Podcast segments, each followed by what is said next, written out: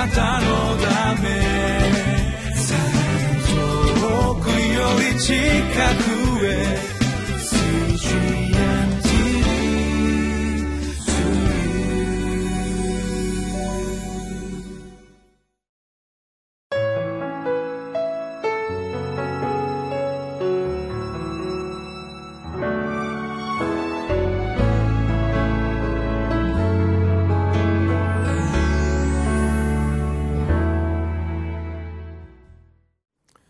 皆さんこんにちは。リビングライフのお時間です。私はひばりが丘バイブルチャーチの牧師をしております。野田勝利と申します、えー、今日も皆さんと一緒に御言葉を味わっていきたいと思います、えー、私が個人的に好きなテレビ番組の一つに、えー、開運何でも鑑定団というそういう番組がテレビ東京の番組ですがあります。皆さんもご存知だと思います。いろいろな骨董品などいわゆるお宝を素人の方が、えー、この番組の中で専門家に鑑定をしてもらってその値段がつけられるという番組であります。私は時々これを見てですね、えー、こうワクワクしながらこう見るわけですが、えー、特にその番組の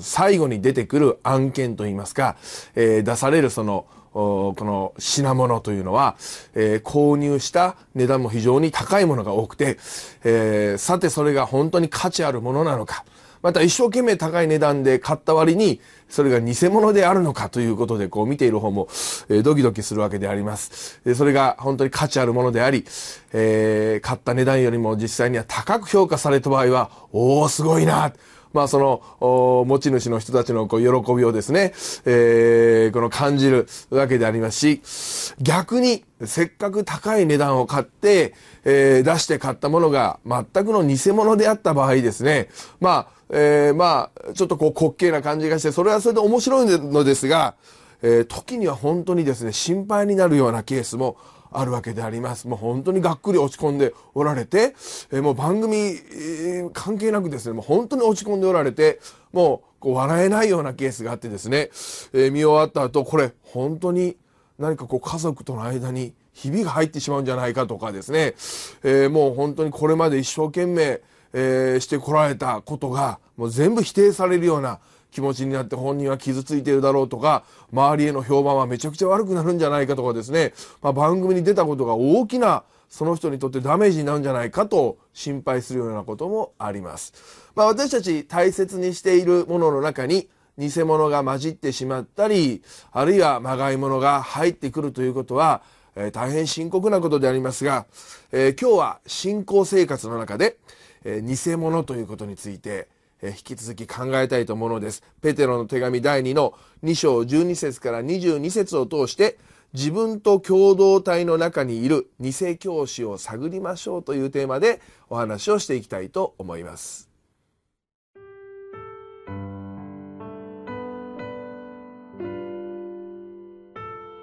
ペテロの手紙第2、2章、12節から22節ところがこの者どもは、捕らえられ、殺されるために自然に生まれついた理性のない動物と同じで、自分が知りもしないことをそしるのです。それで動物が滅ぼされるように、彼らも滅ぼされてしまうのです。彼らは不義の報いとして損害を受けるのです。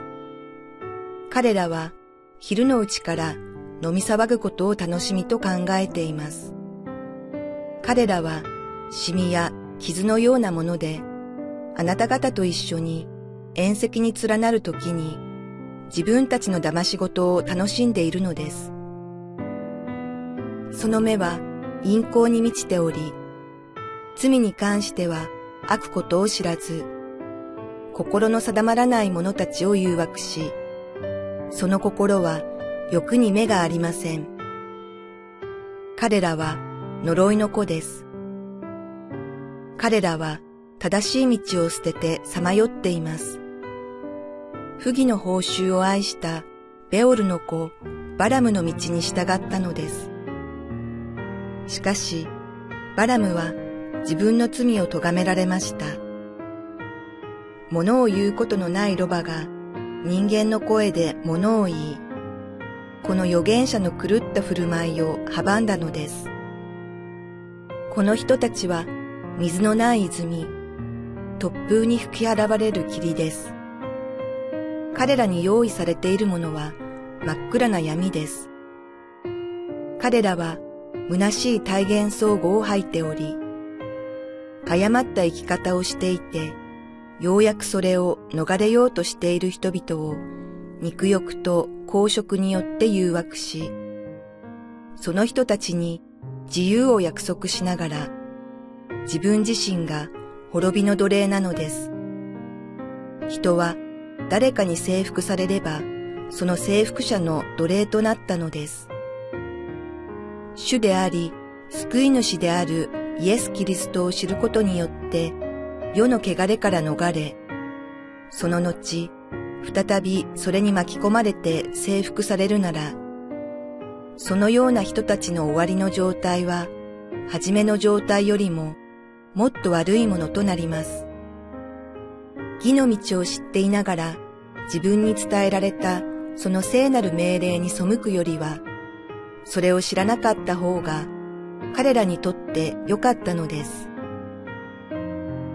彼らに起こったことは、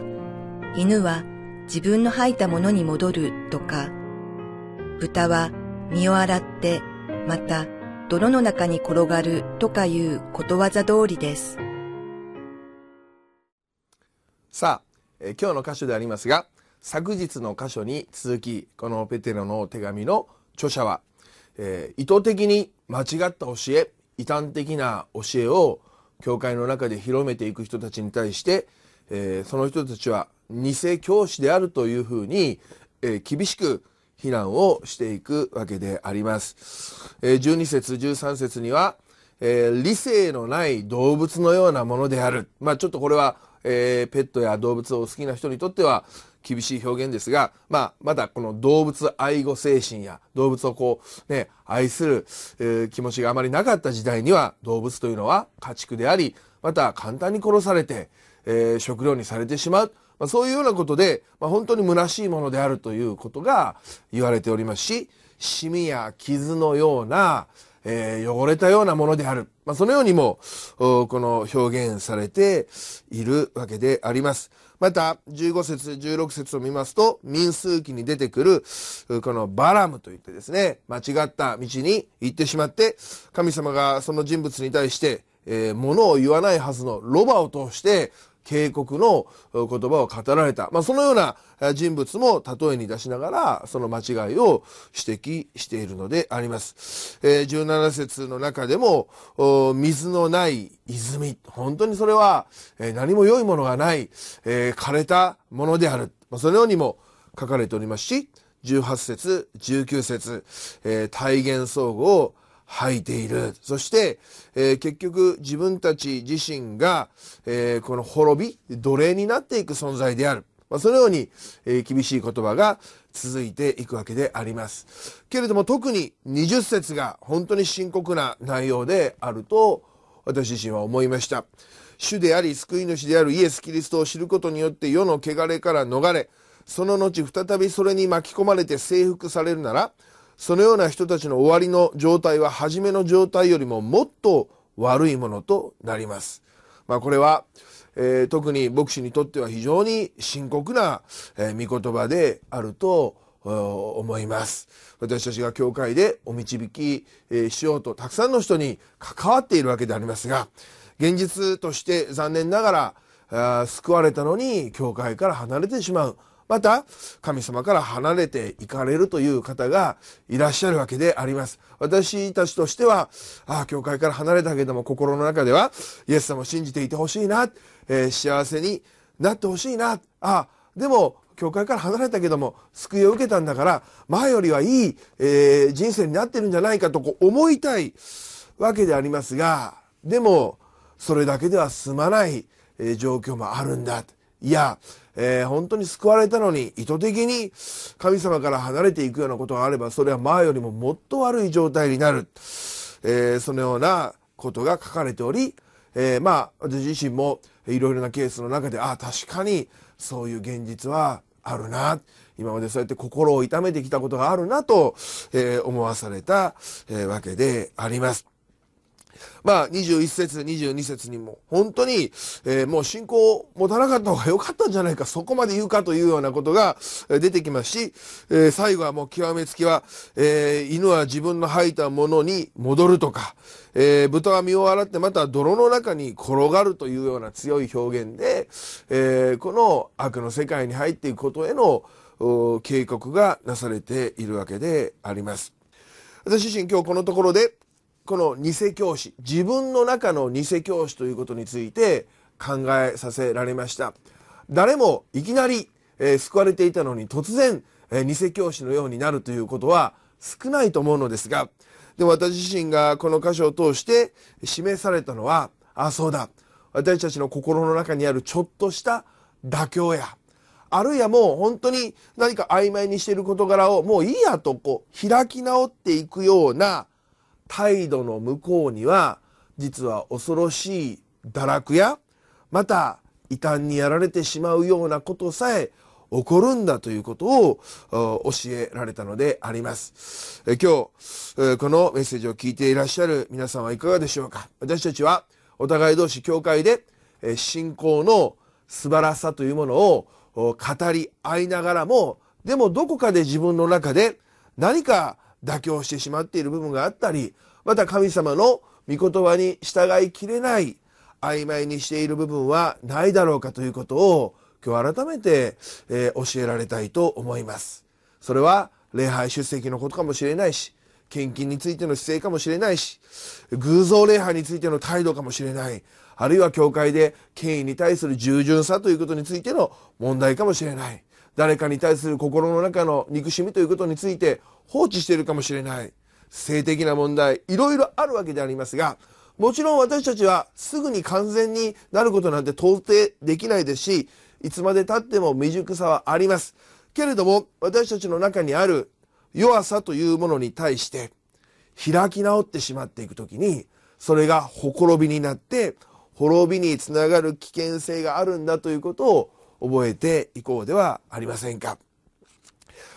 今私の教会に、え昨年のフランクリン・グラハムの大会でイエス様を信じる決心をされた80代の男性がいらっしゃって礼拝に来られて共に信仰生活をしまた一緒に学びをしているわけであります、えー、月何回か、えー、このテキストを使って聖書の学びをしているわけですがある時そのテキストの内容の中ではっきり偶像礼拝を禁じる文章が出てきたのです、えー、日本人が拝んでいるような拝んでいるような木や石で作られたものは偶像であり、それは人が作ったものに過ぎない。それは拝んではいけません。クリスチャンになったらもうそういうものは拝まないんです。他の宗教の場所に行って拝んだりはもうしないんです。まあ、その日本的な、えー、この宗教活動についてももうクリスチャンになったらやらないということがこう明記されている文章がありました。私はそれを準備しながらですね、わあ、大丈夫かな。もう普通の日本人として80年以上生きてこられて、家族や仲間がいらっしゃるともうそこには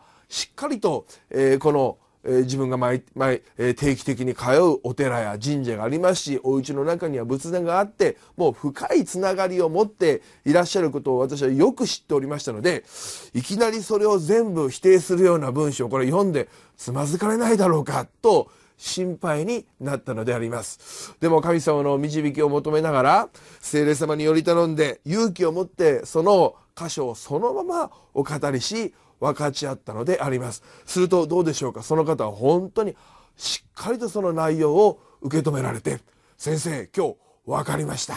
全部偶像だったんですね。全部人間が作ったものだったんですね。もう私はこれからそのようなものを一切拝まないようにしたいと思います。イエス様だけを信じたいと思いますと、え明快に語られて、私は本当に感動したのであります。あ、そうだ。妥協せずにしっかりとお伝えしてよかった。今日私たちはもう一度神様の前に立ち上がろうではありませんか。今までに曖昧にしていたところ、妥協していたところを悔い改めて、主をあなたにしっかりと従っていきたいと思います。私の信仰の純粋さをどうぞあなたがお守りくださいと、えー、決心して歩んでいきたいと思います。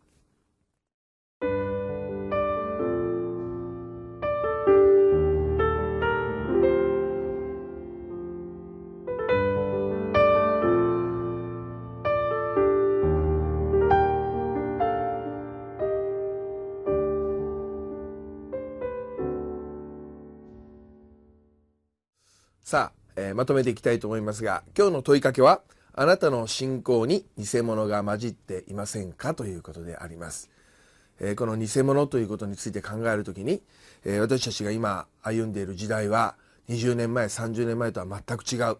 えこのインターネットというものの発達の中で、私たちクリスチャンが目にする情報の中で、本当に異端的なものであったり、あるいはまさに偽教師のような、教会に対する反感や敵意に満ちた間違った情報というものもたくさんあるなということを痛切に感じるわけであります。私自身もそうですし、え教会の中にいるお互い同士、若い人たちだって絶えずそういうものにさらされている。もうまさにこの御言葉が言うように、なんかこう動物が、犬が吐いたものというか、えー泥のような、あその醜いものが溢れている中で、私たちはもう一度